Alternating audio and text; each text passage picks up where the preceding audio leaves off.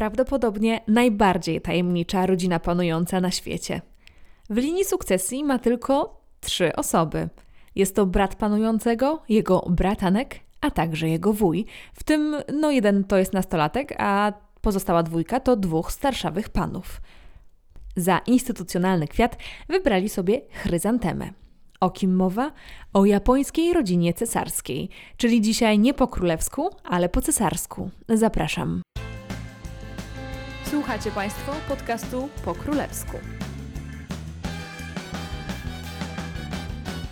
Cześć, nazywam się Anna Orkisz i jestem Waszą przewodniczką po królewskich tematach i dramatach. Dzisiaj robimy sobie przerwę od europejskich monarchii i jubileuszowych tematów, tak często ostatnio przeze mnie poruszanych, a przenosimy się mm, o ponad 8,5 tysiąca kilometrów na wschód do dalekiej Japonii. Do podcastu zaprosiłam Piotra Sierackiego, który obecnie mieszka i pracuje w Japonii. Po godzinach Piotr lubi czytać newsy związane z cesarską rodziną japońską. Myślę, że szczególnie w obliczu niemałego skandalu, który rozgrywał się w tej rodzinie w ciągu ostatnich kilku lat, a swój finał miał w październiku 2021 roku. Zapraszam Was serdecznie do wysłuchania rozmowy z Piotrem i jestem pewna, że po wysłuchaniu właśnie tego odcinka podcastu Wasza wiedza na temat japońskiej rodziny cesarskiej chociaż troszkę się poszerzy. No to co? Lecimy do Tokio. Ty mieszkasz w Japonii. Jak to się stało, że tam e, dotarłeś i w ogóle skąd się wzięło u ciebie zainteresowanie kulturą japońską? Kultura japońska zaczęło chyba się to w gimnazjum i tak jak wszyscy w Polsce zaczęło się od tak zwanej mangi i anime. No i później to się przerodziło właśnie w zainteresowanie kulturą, e, filmografią i mitologią japońską. Następnie właśnie e, wyjechałem na studia do Japonii na, rok, na, rok, na roczne stypendium. Po powrocie do Polski stwierdziłem, że to był fajny okres e, i chciałem jeszcze raz odwiedzić ten kraj i tam coś zrobić. Więc zaaplikowałem o wizę tak zwaną Working Holiday. Jest to wiza na zasadzie zwiedzaj pracy, jest ważna rok. I aczkolwiek, e, gdy wyjechałem już, bardzo szybko znalazłem normalną pracę i dostałem wizę pracowniczą i tak już jestem tutaj ponad dwa lata. Także taka krótka historia. Bardzo się ucieszyłam, kiedy do mnie napisałeś, bo znamy się od liceum i ja wiedziałam, że ty tam pomieszkujesz e, w Japonii, czy tam właściwie mieszkasz, ale nie wiedziałam na przykład, że w Japonii teraz odbywały się różne rzeczy, tematy związane właśnie z cesarską e, rodziną. I napisałeś mi wiadomość na Instagramie, że słuchaj, jest tu ślub księżniczki Mako e, i ogólnie warto by się tym zainteresować. No i właśnie uznaliśmy, że razem e, ten podcast na temat księżniczki Mako i w ogóle rodziny cesarskiej japońskiej nagramy. Więc ja tak nawiążę do tego tematu, ponieważ w październiku księżniczka Mako, księżniczka z rodu cesarskiego, właśnie postanowiła wyjść za mąż za osobę, która została zupełnie niezwiązana, która była zupełnie niezwiązana z rodziną cesarską ani z żadną japońską arystokracją, tylko był to po prostu e, chłopak z ludu. Omówimy tę sytuację w drugiej części naszego podcastu, ponieważ no tam było trochę kontrowersji i ciekawych historii, ale e, Piotrze, czy możesz e, nam powiedzieć, jak to się w ogóle stało, że Japonia została cesarstwem? No bo w ogóle wydaje wydaje mi się, że w polskiej kulturze i jakby w polskiej popkulturze ten temat cesarstwa się bardzo, bardzo rzadko prześlizguje. Raczej Japonię ko kojarzymy z igrzyskami, z nowymi technologiami, z Krzysztofem Gonciarzem, a ta rodzina cesarska gdzieś tam pozostaje w tyle. Więc jak to się stało, że Japonia jest cesarstwem? To jeszcze powiem, jak ty zaznaczyłaś wcześniej, tak, y, temat księżniczki Mako dosyć głośno było na świecie o nim i w Polsce też. I to jest y, ciekawe z tego względu, że nie ma za dużo tematów o japońskiej rodzinie cesarskiej, takich y, do ogólnej wiadomości ludzi z zewnątrz. Więc to jest taki niuans i wszyscy się tym zainteresowali, dlatego też do ciebie napisałem w tym temacie. A o tym, jak Japonia się stała cesarstwem, to jest też dosyć długi temat. Y, nie będę mówić od początku, jak to się zaczęło, czy powiem początek, a pominę dużą część. Co z ciekawszych rzeczy, Japonia jest jedynym cesarstwem na świecie obecnie i jest tutaj najdłuższą żyjącą monarchią, panującą monarchią na świecie. co myślę, że jest dosyć ciekawym tematem. A jak to się stało, że jest ona cesarstwem? Trzeba się cofnąć do zamierzchłych czasów i gdy mówię o zamierzchłych czasach, mam na myśli zamierzchłe czasy. Tutaj trzeba odnieść się do japońskiej mitologii. W japońskiej mitologii mamy dwóch bo głównych bogów, którzy stworzyli świat. Oni mieli tam kilkoro dzieci i jedna właśnie córka wysyłała swojego praprawnuka na ziemię, żeby właśnie rozpoczął tak jakby podbijanie nowych terenów. I on zaczął podbijać te tereny i właśnie ta rodzina się rozszerzyła też na ziemi, wracała do nieba. I w pewnym momencie konty e, aby kontynuować misję swojej rodziny e, na ziemię przybył Jimmu, który jest uznawany właśnie za pierwszego cesarza Japonii i rządził on od 660 roku przed naszą erą do roku 550, 585 przed naszą erą. Czyli no, dosyć długo, można powiedzieć. Zdecydowanie. Trochę taka historia jak e, w chrześcijaństwie z zesłaniem też kogoś e, z nieba, czyli Jezusa, tak mi się skojarzyło. Myślę, że te historie tutaj z mitologii mają dużo wspólnego. Tak, aczkolwiek różnica tu jest taka, że do tej pory się utrzymuje, że obecny cesarz, cesarz który panuje, który jest już 126 cesarzem w prostej linii krwi od bogów. Czyli tak jakby cały czas ten ród boski istnieje. Spokojnie, nie będziemy rok po roku, ani nawet wiek po wieku tutaj przerabiać japońskiej historii, ale zostawmy już e, te Japonię i te początki cesarstwa w tym VI wieku przed naszą erą i przenieśmy się do zdecydowanie naszej ery, czyli 1868 roku, wiedząc, że w międzyczasie japońscy cesarze zyskiwali i tracili na powrót swoją władzę. To się wszystko formowało, że tak powiem, w te i nazad. No i właśnie docieramy już do drugiej połowy XIX wieku i pierwszej japońskiej konstytucji. W 1868 w erze Meiji tu właśnie nastąpiło napisanie takiej pierwszej konstytucji japońskiej i w niej zaznaczono, o czym powiemy później, bo od tego w tym roku się to zaczęło, e, ustalono, że dziedziczyć tron może tylko członek rodziny męski, płci męskiej. Chociaż, e, i tak jest, utrzymuje się do tej pory, chociaż wcześniej e, były kobiety cesarzowe, było ich w sumie osiem. I ostatnia rządziła do 1771 roku. Taka ciekawostka. Czyli to nie było aż tak dawno, kiedy kobiety mogły być cesarzowymi. Tak. Przecież nas obecnie teraz panuje 123 cesarz, 126 e, cesarz, a no, tych kobiet było tylko 8. No i to była taka e, era właśnie, gdzie wszystko się zmieniło. Japonia się otworzyła, zmienił się ustrój, to, no, świat się toczył dalej. No i właśnie e, cesarz Matsuhito zmarł w 1912 roku i na jego miejsce wstąpił jego syn Hirohito. I on właśnie panował podczas I i II wojny światowej. E, era, w której panował, jest nazwana erą Showa. Co tu się stało? To jest taki kolejny punkt trochę kulminacyjny w historii Japonii i o tym, jak e, rodzina cesarska jest postrzegana. Czyli generalnie wszystko trwało do II wojny światowej i po II wojnie światowej, kiedy Japonia przegrała wojnę, coś się zmieniło. Japonia przegrała wojnę. Y trzeba zmienić. Coś wpływy amerykańskie tutaj dużo dały i właściwie nowa konstytucja japońska jest napisana ręką Amerykanów. Co tutaj takiego było znaczącego?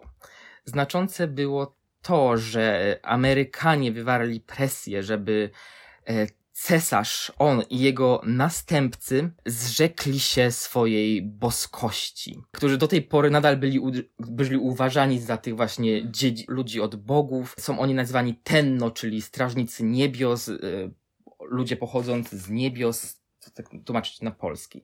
I w pewnym momencie oni musieli przyznać się, że, czy przyznać, musieli powiedzieć, że no nie, jesteśmy też ludźmi. I to się też odbiło takim szerokim echem trochę e, w Japonii, no bo jak to, tak to można, przecież e, tutaj mhm. wy jesteście no potomkami bogów i też zmiana tego, jak cesarz jest postrzegany i odebranie mu właściwie władzy cesarskiej.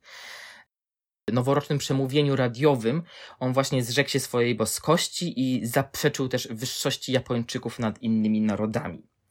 I właśnie z tą nową konstytucją cesarz e, jest, e, stał się po prostu symbolem jedności narodu. Czyli generalnie po II wojnie światowej cesarz stracił tą swoją boskość i przeszedł do takiej roli symbolu narodowego e, Japonii, bez jakiejś dużej władzy, tylko bardziej e, z taką rolą typowo reprezentacyjną.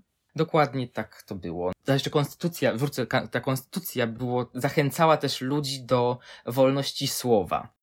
No i właśnie wtedy się dużo takich y, pojawiło niuansów, że jak to w ogóle, co ten cesarz robił w czasie tej y, wojny, jak tak można było, jakby to powiedzieć, wszystkie jego grzechy, złe uczynki też wyszły na jaw, no bo już no nie był Bogiem, tak? Więc popełniał błędy. Czyli cesarz z takiego Boga znowu był, czy znowu, był e, zwykłym obywatelem, że tak powiem, można go było o coś posądzać, można go było rozliczać z jego czynów. Tak, aczkolwiek może nie do końca, że był zwykłym obywatelem, bo do tej pory nadal ta rodzina cieszy się wielkim szacunkiem. Mhm. Jest traktowana z wyższością, aczkolwiek no już nie, jest, nie są traktowani jak bogowie, jak, jak kiedyś. Tu jeszcze w temacie właśnie cesarza Hirohito yy, powstało coś takiego jak chryzantemowe tabu. Nie wiem, czy o tym słyszałaś, czy nie. Tak, ale generalnie dlaczego chryzantemowe? No to generalnie y, symbolem rodu cesarskiego są chryzantemy. Mówi się, że cesarz zasiada na chryzantemowym tronie. No i właśnie e, powstało też chryzantemowe tabu. I dlaczego ono powstało? I co to jest? Generalnie jest taki niepisany zakaz e, krytyki japońskiego cesarza oraz e, całej rodziny cesarskiej. I ten właśnie tabu zostało uformowane u progu lat 60. XX wieku i właśnie w największej mierze dotyczyło tego e, cesarza Hirohito. Głównym potencjalnym punktem zapalnym właśnie były dyskusje wokół jego odpowiedzialności za zbrodnie popełnione w trakcie II wojny światowej. Puszczą taką kurtynę medialnego milczenia na temat zdro e, zdrowia cesarza. Czy nadal e, to chryzantemowe tabu obowiązuje, czy jednak teraz już się mówi o rodzinie cesarskiej niekoniecznie w pochlebnych słowach? Nadal obowiązuje, aczkolwiek są pewne, pewne ustępstwa. E, tak, pewne ustępstwa są. Z tego co rozumiem, e, tą osobą, która podczas II wojny światowej była cesarzem Japonii, był dziadek obecnego cesarza. Y, kto jest kim w obecnej rodzinie cesarskiej? Kim jest cesarz, jego żona? Jak oni mają na imię? Wiem, że ta rodzina nie jest jakaś duża, więc mam nadzieję, że uda nam się ją e, w miarę skondensowany sposób tutaj przedstawić. Obecny cesarz ma, nazywa się Naruhito i on jest właśnie synem cesarza Akihito i Akihito jest synem tego cesarza Hirohito, który panował podczas II wojny światowej. No i cesarz Hirohito zmarł właśnie w 1989 roku i jego syn Akihito wszedł na tron i on był takim już pierwszym cesarzem, który wstępuje na tron bez tej swojej boskości. Wstąpił na tron w 1989 roku. Ożenił się e, z Michiko, teraz już cesarzowa Michiko, i jeżeli chodzi o cesarzową Michiko, to jest taka y, ciekawostka. Ona jest pierwszą w ogóle w historii kobietą, która, która wyszła do tej rodziny cesarskiej, a nie pochodziła z arystokracji. Czyli była pierwszą tak zwaną z angielskiego komonerką, czyli osobą z ludu, która do tej rodziny wstąpiła. Tak, aczkolwiek y, jej rodzina miała jakąś pozycję, była bogata, ale no, nie była tej czystej krwi, że tak powiem, tej błękitnej krwi. E, co w Japonii właśnie czystość krwi jest też dosyć ważna, jeżeli chodzi o e, ród cesarski, ale to może już później powiem. Jeżeli chodzi o cesarza Akihito, to rządził on do 2019 roku, aczkolwiek e, on nie umarł, tylko abdykował i to była pierwsza abdykacja od ponad 200 lat w rodzinie cesarskiej. On żyje i jest nazywany Dzioko, który powiedzmy w języku polskim jego tytuł brzmi emerytowany cesarz. Dlaczego się zrzekł tronu? Ze względu na swój wiek i już e, stan zdrowia. Stwierdził, że no nie jest też, do, nie jest w stanie pracować tak, jak powinien pracować. Bo jego ojciec rządził przez bardzo długie lata, więc on wstępując na tron też miał e, swoje lata, prawda? Tak, dokładnie. A jeszcze wracając do chryzantego tabu i odznaczenia chryzantemowego, polski akcent tutaj dodam e, w 2002 roku podczas wizyty właśnie cesarza i cesarzowej w Polsce.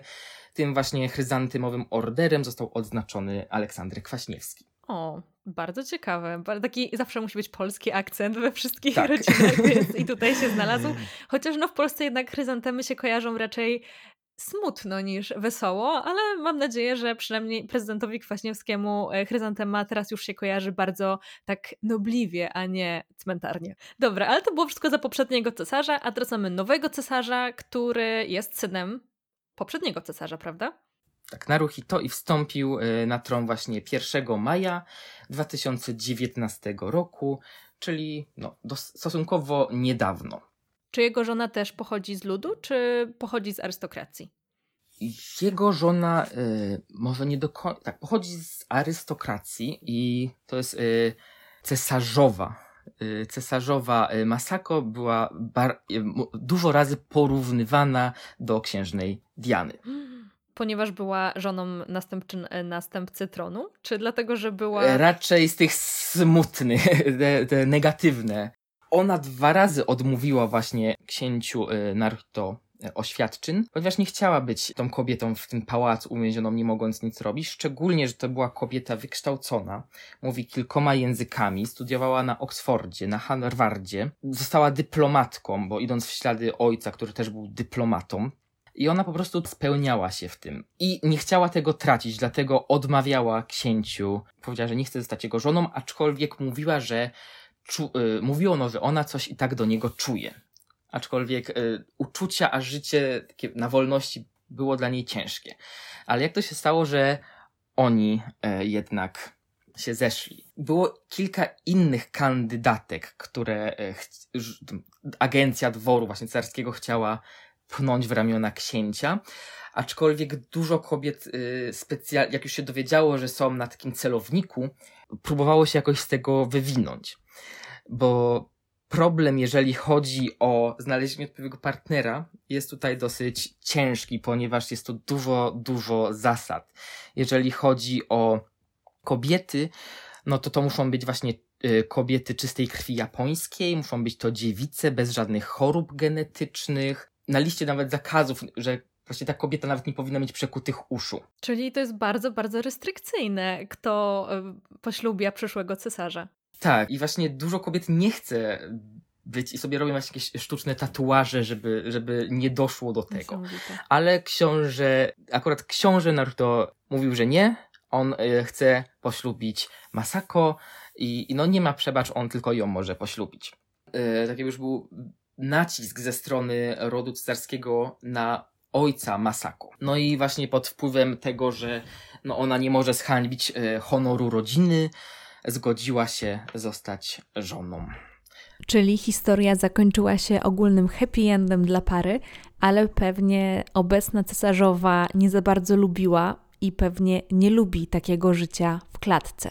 Właśnie ona też zniknęła na 11 lat, tak jakby ze wszystkich spotkań nie pojawiała się publicznie, e, ze względu na swój stan zdrowia fizycznego oraz psychicznego było tak, że e, odmawiano jej wszystkiego. Księżniczką, księżniczką w cesarskiej rodzinie odmawia się wszystkiego. Ich jedyne zadanie to jest właśnie wspieranie męża i rodzenie potomstwa.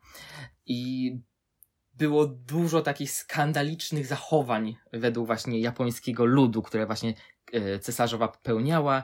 Jednym z nich było na przykład to, że w przemowie po e, ślubie mówiła dłużej od księcia, mówiła dłużej o całe 28 sekund. I to było w ogóle jak tak można. Czyli generalnie tutaj e, pozycja kobiet, do czego pewnie jeszcze dojdziemy przy ślubie księżniczki Mako w rodzinie cesarskiej, jest e, bardzo słaba i. Ciężka, dokładnie. I jeszcze z ciekawostek, ona właśnie jak. E, ksią, jeszcze wtedy książę podróżował właśnie w podróży właśnie do innych krajów księżnej, te, y, cesarzowej, y, księż, wtedy księżnej odmówiono też y, wyjazdu ze względu na jej wiek i nie mogła jechać. Miała wtedy 29 lat. Sugerowano się tym, że podróż źle wpływa na zajście w ciążę. Ona właśnie przeżyła swoje dramaty, porwała na bulimię, dlatego i od tego czasu zaczęli ją porównać do księżnej Diany. E, jednak para cesarska obecna ma jedno dziecko. Może jeszcze nie poruszajmy tematu sukcesji, które, który poruszymy e, za chwilę, e, ale doczekali się jednak potomstwa. Tak, doczekali się dziecka i to było takim wielkim boom, aczkolwiek to było wielkie rozczarowanie. Bo była to córka. Bo była to córka tak jakby oni nalegali, żeby ona później jak najszybciej zaszła w ciążę. Ale jeszcze zanim się doczekali dziecka, to oni, e, cesarzowa właśnie raz poroniła e, i nie, mogła, nie, nie mogła zajść w ciąży. No ale oczywiście e, dwór cesarski stwierdził, że to jest jej wina, a nie księcia, no bo książę przecież pochodzi od, bos, ma boską krew w sobie, więc to nie może być jego wina oczywiście. Ona bardzo rzadko się pojawiała, a jak się pojawiała, to już raczej ze smutnym, ze smutną miną. Większość z tych e, imion, które wymieniłeś e, w rodzinie cesarskiej, męskie kończą się na hito, a damskie na ko. Czy to jest jakaś e, reguła, że tak właśnie nazywani są cesarze i członkowie rodziny cesarskiej? Tak, jest taka reguła. Nie pamiętam od kiedy to się zaczęło, ale wydaje mi się, od właśnie tej ery Meiji, gdzie wszystko znowu się zmienione. E, te właśnie hito e, dodaje się do końca e, imienia męskiego. E, I to oznacza właśnie taki najwyższy standard cnoty, najwyższy standard moralny. E, dlatego się właśnie to dodaje do imienia, że wywyższyć e, to imię, a do kobiet dodaje ko, i to oznacza po prostu szlachciankę. E, kiedyś właśnie było popularne, że dużo dziewczyn, dziewczynkom się nadawało właśnie imiona z końcówką ko, aczkolwiek teraz jest to bardzo rzadkie. Już się nie, nie nadaje tego, aczkolwiek myślę, że w wieku takich naszych rodziców po prostu wtedy jeszcze się dzieciom nada, e, nadawano e, właśnie tą końcówkę ko i hito.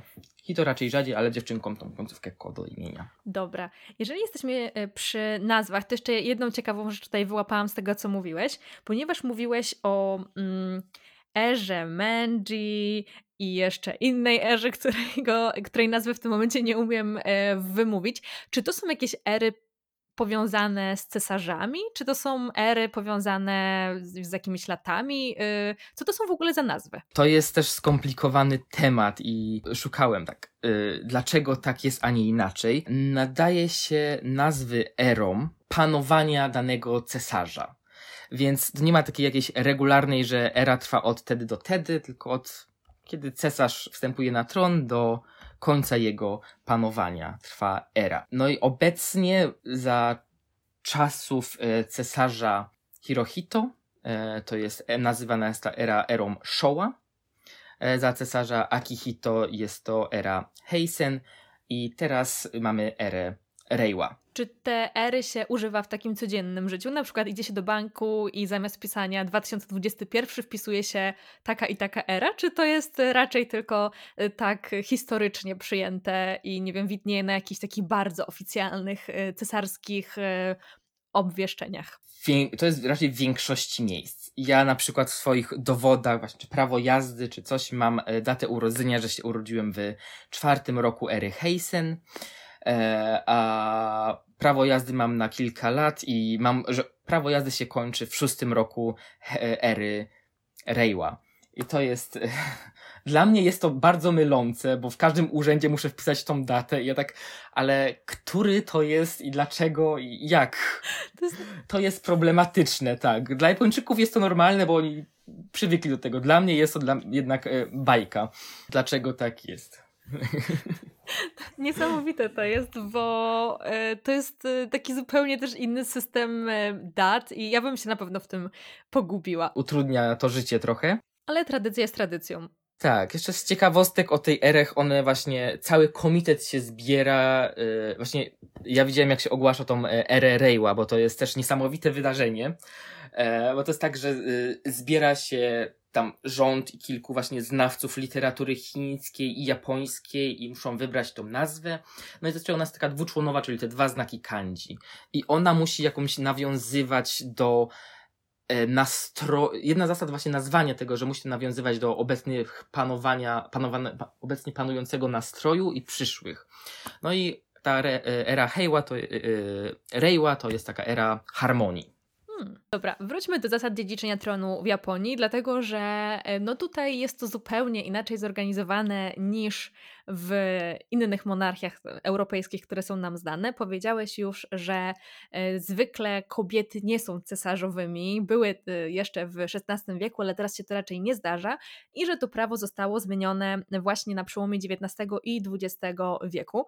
Więc jak wygląda sprawa w tym momencie? Czy są jacyś następcy tronu, a jeżeli tak, to ilu, ilu ich jest? Mogą tylko członkowie rodziny carskiej płci męskiej dziedziczyć e, tron. Obecnie właśnie jest e, cesarz e, Naruhito. E, on ma też rodzeństwo, ma właśnie brata Akishino, który właśnie jest tak jakby w drugiej kolejności do tronu, aczkolwiek e, raczej wszyscy przewidzą, że właśnie to obecny bratanek panującego cesarza zostanie kolejnym. Właśnie problem jest taki, że tutaj jest coraz mniej tych członków męskich, le, e, mało chłopców się rodzi i obecny cesarz ma córkę Akiko, która też jest uznawana za najsmutniejszą księżniczkę na świecie, właśnie z tych względów kultury i tradycji japońskiej.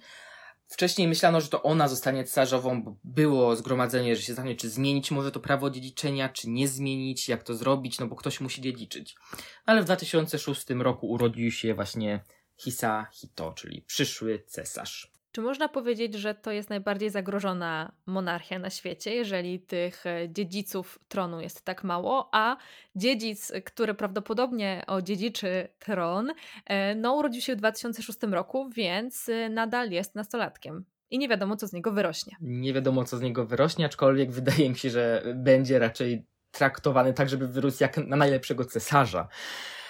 Ale problem się pewnie pojawi ze znalezieniem właśnie żony zapewne, bo jak wiadomo, czasy się zmieniają, a japoński ten system jest tradycyjny i stary i e, nadal się ludzie zastanawiają, czy wypadałoby zmienić system, czy nie. Aczkolwiek też powiem może później, gdy już dojdziemy do punktu kulminacyjnego, dlaczego to jest takie też problematyczne, jeżeli chodzi o męskich członków tutaj i dlaczego jest ich tak mało. Dobra, to jeszcze pochylmy się nad takimi dwoma wdzięcznymi tematami, e, póki przejdziemy do księżniczki Mako i e, trudności właśnie w e, jej zamąż pójściu. Czyli gdzie mieszka cesarz, czy mieszka w Tokio, czy gdzieś pod Tokio i, i czy te posiadłości można zwiedzać tak na przykład jak Pałac Buckingham w Londynie. Cesarz mieszka w Tokio. Jest to kompleks pałacowy i on jest położony w dzielnicy Chiyoda, czyli w takim centrum Tokio, można powiedzieć. E, no i właśnie tam cesarz mieszka, tam e, wieszczą się właśnie większość takich, e, agencja dworu cesarskiego się tam mieści, główny pałac.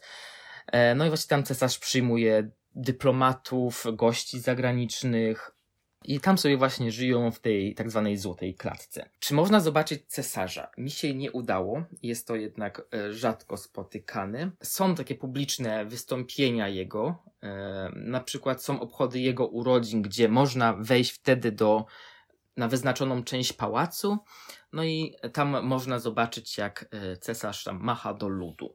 Aczkolwiek jest to on otwarty jeden dzień w roku. Kiedyś gdzieś znalazłem, że jest możliwość jakiegoś zwiedzania jakiejś tam części, ale też chyba raz albo dwa razy w roku, aczkolwiek od czasów korony jest to niemożliwe. Cezar się rzadko pojawia, bardziej jego dzieci są osobami publicznymi. Dobra, i przechodzimy do naszego tematu kulminacyjnego, od którego też zaczęliśmy, i tematu najbardziej aktualnego, czyli do ślubu księżniczki Mako. Zacznijmy może, kim w ogóle jest księżniczka Mako i jak ona w tej naszej malutkiej cesarskiej rodzinie jest usytuowana. Mako jest bratanicą obecnego cesarza i starszą siostrą przyszłego cesarza. Niedawno skończyła 30 lat i temat głośny, czyli jej ślub i kontrowersje związane z tym. To z kim ten kontrowersyjny ślub? Ślub z Kejem Komurą, czyli człowiekiem z ludu, nie pochodzącym z arystokracji. Jak to się stało? Oni się poznali na uniwersytecie, na Międzynarodowym Uniwersytecie Chrześcijańskim w Tokio, No i ta znajomość jakoś chyba nie kwitła bardzo. Nie, nie, nie, nie było o tym też mówiono, bo jednak w czasach internetu wszystkie te, wszystko to, co robią księżniczki, jest y, no, monitorowane przez wszystkich. I zdarzyła się sytuacja, że w październiku 2016 roku właśnie Mako i y, Kay zostali po raz pierwszy przyłapani na randce przez dziennikarzy. Mm. Czyli paparazzi tak. tutaj wzięli górę tak. i zdemaskowali. Dokładnie.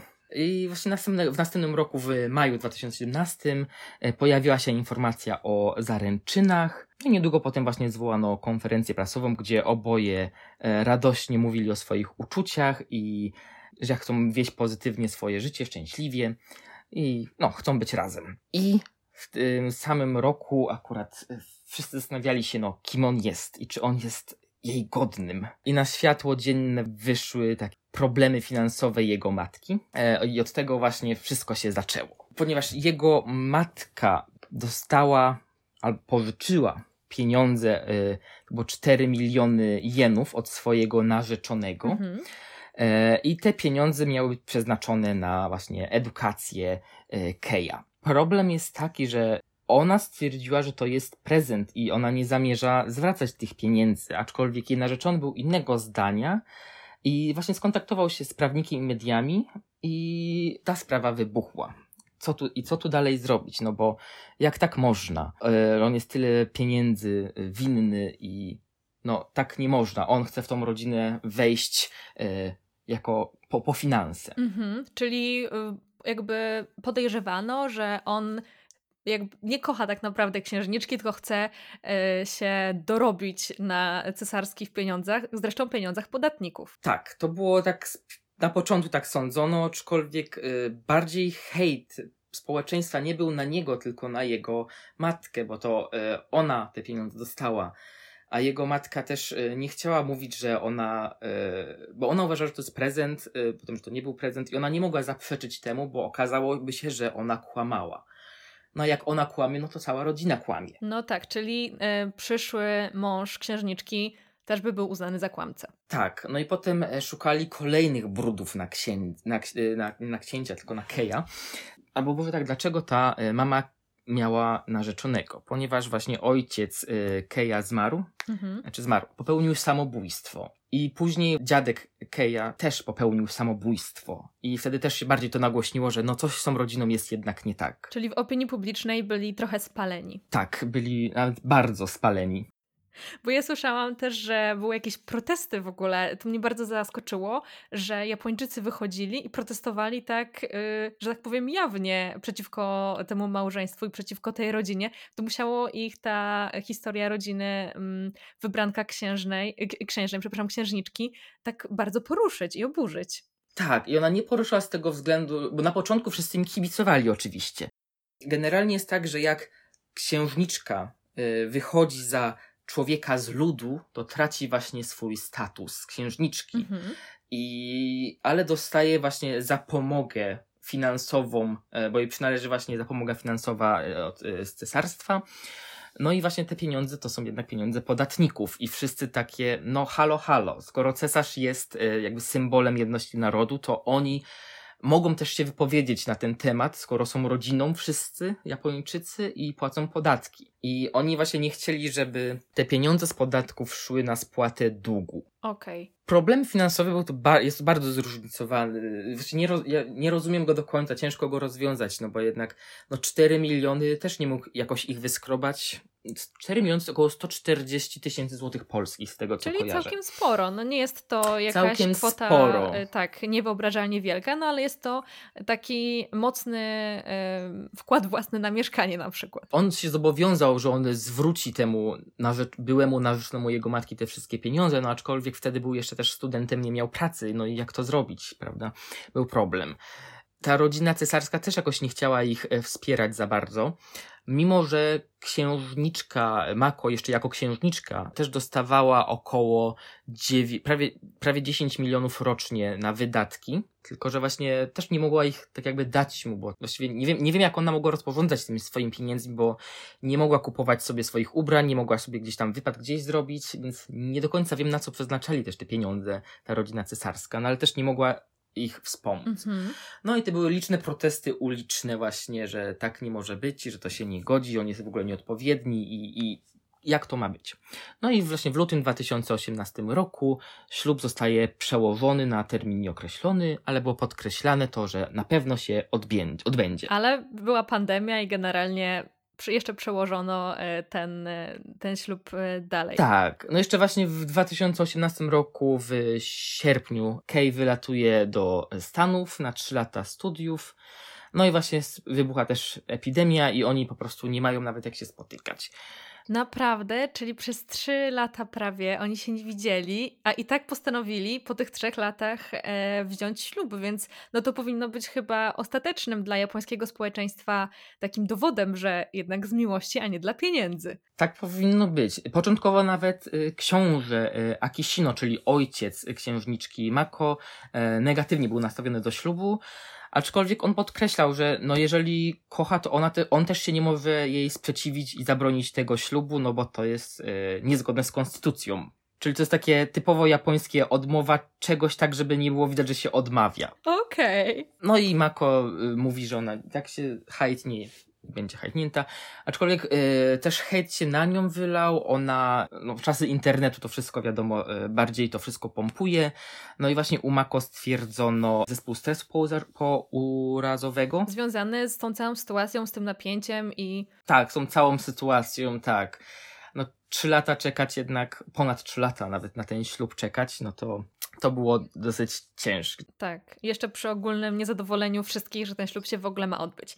Ale ślub się ostatecznie odbył pod koniec y, października. Tak, 26 października, nawet właśnie w lutym tego roku obecny cesarz wypowiedział się na temat tego ślubu. E, powiedział, że on rozumie, e, że obywatele mają zdanie na ten temat, jednak jest to sprawa Mako i jej rodziców. On wyraził nadzieję, że obywatele zrozumieją i będą dobrze życzyć tej młodej parze. No i też e, w kwietniu ten Kay e, pisemnie przekazał e, obecną sytuację związaną z tym skandalem, wyjaśnił wszystko. No Ja tego akurat nie widziałem. No i we wrześniu oficjalnie podano, że ślub się odbędzie. E, Amako właśnie zrezygnuje z bycia księżniczką, tego tytułu i oraz właśnie, żeby media coraz bardziej tego nie pompowały, zrzekła się też tych pieniędzy, które miała dostać opuszczając e, rodzinę cesarską. Czyli generalnie e, zostali, że tak powiem, e, sam, sami sobie i sami się muszą e, utrzymywać. A czy to był jakiś ślub cesarski z pompą, czy raczej nie można było sobie na to pozwolić? Nic. Oni nawet już nie chcieli w pewnym momencie. Oni 26 po prostu poszli do urzędu jako para i zostali małżeństwem. Po tych nastrojach chyba w końcu odetchnęli ulgą, aczkolwiek była jeszcze konferencja prasowa zaraz po ślubie i ja ją akurat e, w, nie wpracowałem wtedy, ale była pora lunchu, więc ją obejrzałem i nie wyglądało to jak e, szczęśliwe wesele. E, ta para właśnie, para młodych, e, która powinna wyglądać na szczęśliwych, była po prostu już zmęczona tym całą sytuacją i no nie wyglądali w ogóle na, szczę- na szczęśliwych po, po tej całej sytuacji, ale musieli w tej konferencji wziąć udział i powiedzieć. No i zdecydowali się, że oni wyja- wyjeżdżają do Ameryki e, i wyjechali właśnie do Nowego Jorku, gdzie Kay ma pracę jako prawnik. Wyjechali w niedzielę, to jest y, 14 listopada właśnie wyjechali do y, Stanów. I można powiedzieć, że w tym momencie są trochę, znowu porównanie, takimi japońskimi e, Harym i Meghan, którzy także e, po swoim ślubie, takim też można powiedzieć lekko kontrowersyjnym, e, zaszyli się w Stanach Zjednoczonych. Tak, dokładnie. Chociaż nie spodziewam się, że oni akurat udzielą wywiadu u Opry. Tego raczej się nie można spodziewać. Ale no postanowili żyć na swoje. No, Mako jako tako księżniczka też nie ma doświadczenia w pracy, takiej normalnej pracy. Też udzielała się dużo właśnie w tokijskim muzeum i różnych, ale no teraz musi jakby zarabiać na życie, na utrzymanie. I to będzie ciekawe. Jeszcze odnośnie tych hejtów, bo pojawił się znowu ostatnio hejt na e, Keja, e, ponieważ przystąpił do pewnego egza- jakiegoś egzaminu prawniczego i niestety go oblał i też się znowu hejt wylał, że no jak tak można. A z tego co czytałem, to jest dosyć ciężki egzamin. Był jeszcze raz też skrytykowany przed ślubem, jak przyjechał do Japonii i miał dłuższe włosy zapięte w kitkę i stwierdzili, że to nie jest e, fryzura godna e, księżniczki. Czyli po prostu w tej Japonii są bardzo cięci na tą parę, więc może dobrze, że się wyprowadzili do Nowego Jorku, gdzie jak mówisz, e, Amerykanie i Opra pewnie się tak aż bardzo nie będą nimi interesowali i będą mogli wieść e, jakieś tam spokojne i pewnie też w jakiś sposób dostatnie y, życie w Ameryce. Jeszcze z ciekawostek, to nie jest właśnie pierwsza księżniczka, która powróciła tytuły w ostatnich mm -hmm. czasach, bo takie jej dalsza jej dalsze kuzynki, księżniczka Ayako i Noriko, też właśnie zrezygnowały z tego e, statusu księżniczek i wyszły za człowieków z ludu. Ale pytanie jest właśnie, dlaczego te księżniczki, jak e, wychodzą za kogoś z ludu, muszą zrezygnować z tego tytułu? No właśnie, dlaczego tak jest? No bo jeżeli na przykład poprzedni cesarz e, właśnie był z kobietą z ludu i nie musiał rezygnować ze swojego cesarskiego tytułu, to dlaczego dziewczyny, które nawet nie są w bezpośredniej linii tronu, muszą zrezygnować z tych wszystkich przywilejów i tak jakby zostać wykluczonym z rodziny? Problem jest, y, problem. Odpowiedź jest prosta, ponieważ jeżeli one urodzą syna, to właśnie ten synek, chłopiec może być pretendentem do tronu cesarskiego. A jednak w Japonii krew jest ważna, to musi być arystokratyczna krew, no i nie mogą tak jakby połączenia z ludu, bo jednak wiadomo, cesarz może się z kobietą z ludu, no bo jego krew jest ważniejsza. Aczkolwiek jeżeli powiedzmy Mako by urodziła syna, to właśnie ten syn też jest, y, byłby właśnie pierwszym y, pierwszy do dziedziczenia tronu, ponieważ Mako jest najstarszą córką księcia, e, więc jej syn byłby właśnie pretendentem do tronu cesarskiego. A że już e, jak, jak wyrzeka się swojego statusu, to jej syn automatycznie też straci wszystkie tytuły, no nie otrzyma żadnych tytułów i nie będzie -hmm. mógł zasiadać na tronie. Czyli można poniekąd powiedzieć, że to, że jest mało następców tronu w Japonii, a nie jak w Wielkiej Brytanii 200 czy 250 e, i że ta monarchia tak, no troszkę, gdyby coś się stało, nie miałaby e, przeszłości, to jest e, wina ich własnych regulacji. Tak, jeżeli nie zmienią tych zasad, no to może być ciężko, bo wiadomo, już XXI wiek, yy, najmłodszy książę jest nastolatkiem, no i znaleźć za kilka lat dziewczynę, która jest czystą Japonką, nie ma kolczyków, tatuaży, jest dziewicą, no to to może być dosyć ciężkie. Tak, zdecydowanie.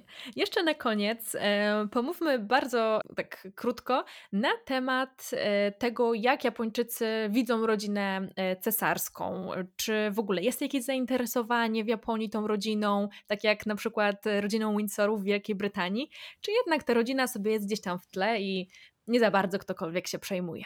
Powiem tak, ja nie do końca wiem, bo nie jestem Japończykiem, ale zapytałem się właśnie znajomych Japończyków, jak oni e, widzą tą rodzinę cesarską. No i oni mhm. widzą, że większość raczej odpowiada, że no, ta rodzina po prostu sobie jest. Aczkolwiek przez księżniczkę Mako, przez abdykację poprzedniego cesarza, to się trochę zmieniło, jest większe zainteresowanie. No nie ma czegoś takiego jak właśnie w Wielkiej Brytanii, że ojejku, tu się urodził synek, on zrobił e, to, zro zrobił to, powiedział słowo pierwsze. Aż takiego tutaj nie ma zainteresowania. Czyli z szacunkiem na odległość i niech sobie żyją w tej złotej klatce, my mamy swoje życie i ewentualnie interesujemy się, jak wybuchają jakieś skandale, no to wtedy Japończycy, jak już z tej rozmowy się dowiedzieliśmy, lubią wyrazić swoje niezadowolenie i oburzenie. Tak, generalnie to jest też związane z tym chryzantymowym tabu, ponieważ jak przeglądam jakieś właśnie prasówki, yy, gdzie się pojawia coś o rodzinie cesarskiej, to są to raczej takie umiarkowane artykuły, więc yy, no właśnie nie ma takiego hejtu, chyba że coś takiego się stanie właśnie jak księżniczka Mako i co to się dzieje. Więc też nie ma, jest to właśnie taki autocenzura, że tego się nie publikuje raczej, więc yy, no, mało osób też wie przez to, co się dzieje w rodzinie cesarskiej. Aczkolwiek jest ona traktowana z szacunkiem i wyższością. Super, dziękuję Ci bardzo Piotr za rozmowę. Myślę, że nasi słuchacze dzięki temu mogli poznać tą, no ja bym powiedziała, dosyć egzotyczną y, rodzinę królewską. Co prawda nie za oceanu, jak to się mówi, jak coś jest egzotycznego, tylko z dalekiej, dalekiej, dalekiej Japonii. E, bardzo Ci dziękuję za rozmowę, za to, że świetnie się przygotowałeś do tego wywiadu i po prostu miałeś w zanadrzu tyle ciekawostek, że myślę, że moglibyśmy jeszcze spokojnie rozmawiać pół godziny na e, ten temat i jeszcze być o różnych tam e, rzeczach mógł nas poinformować, ale myślę, że póki co zdecydowanie nasza dawka wiedzy jest tutaj wypełniona. Dziękuję Ci za tą rozmowę bardzo serdecznie i wszystkiego dobrego. Ja również dziękuję za zaproszenie. Rozmowę z Piotrem nagrywaliśmy w listopadzie 2021 roku, czyli już troszkę czasu minęło, ponieważ kiedy słuchacie tego odcinka, jest sierpień 2022 roku. Spojrzałam więc w newsy i wiadomości, żeby zobaczyć, co dzieje się teraz z księżniczką Mako. No i słuchajcie, myślę, że tutaj nie ma zbyt wielu informacji na temat tej niezwykłej historii książęcej, no już raczej nie książęcej pary, ale byłej księżniczki i prawnika.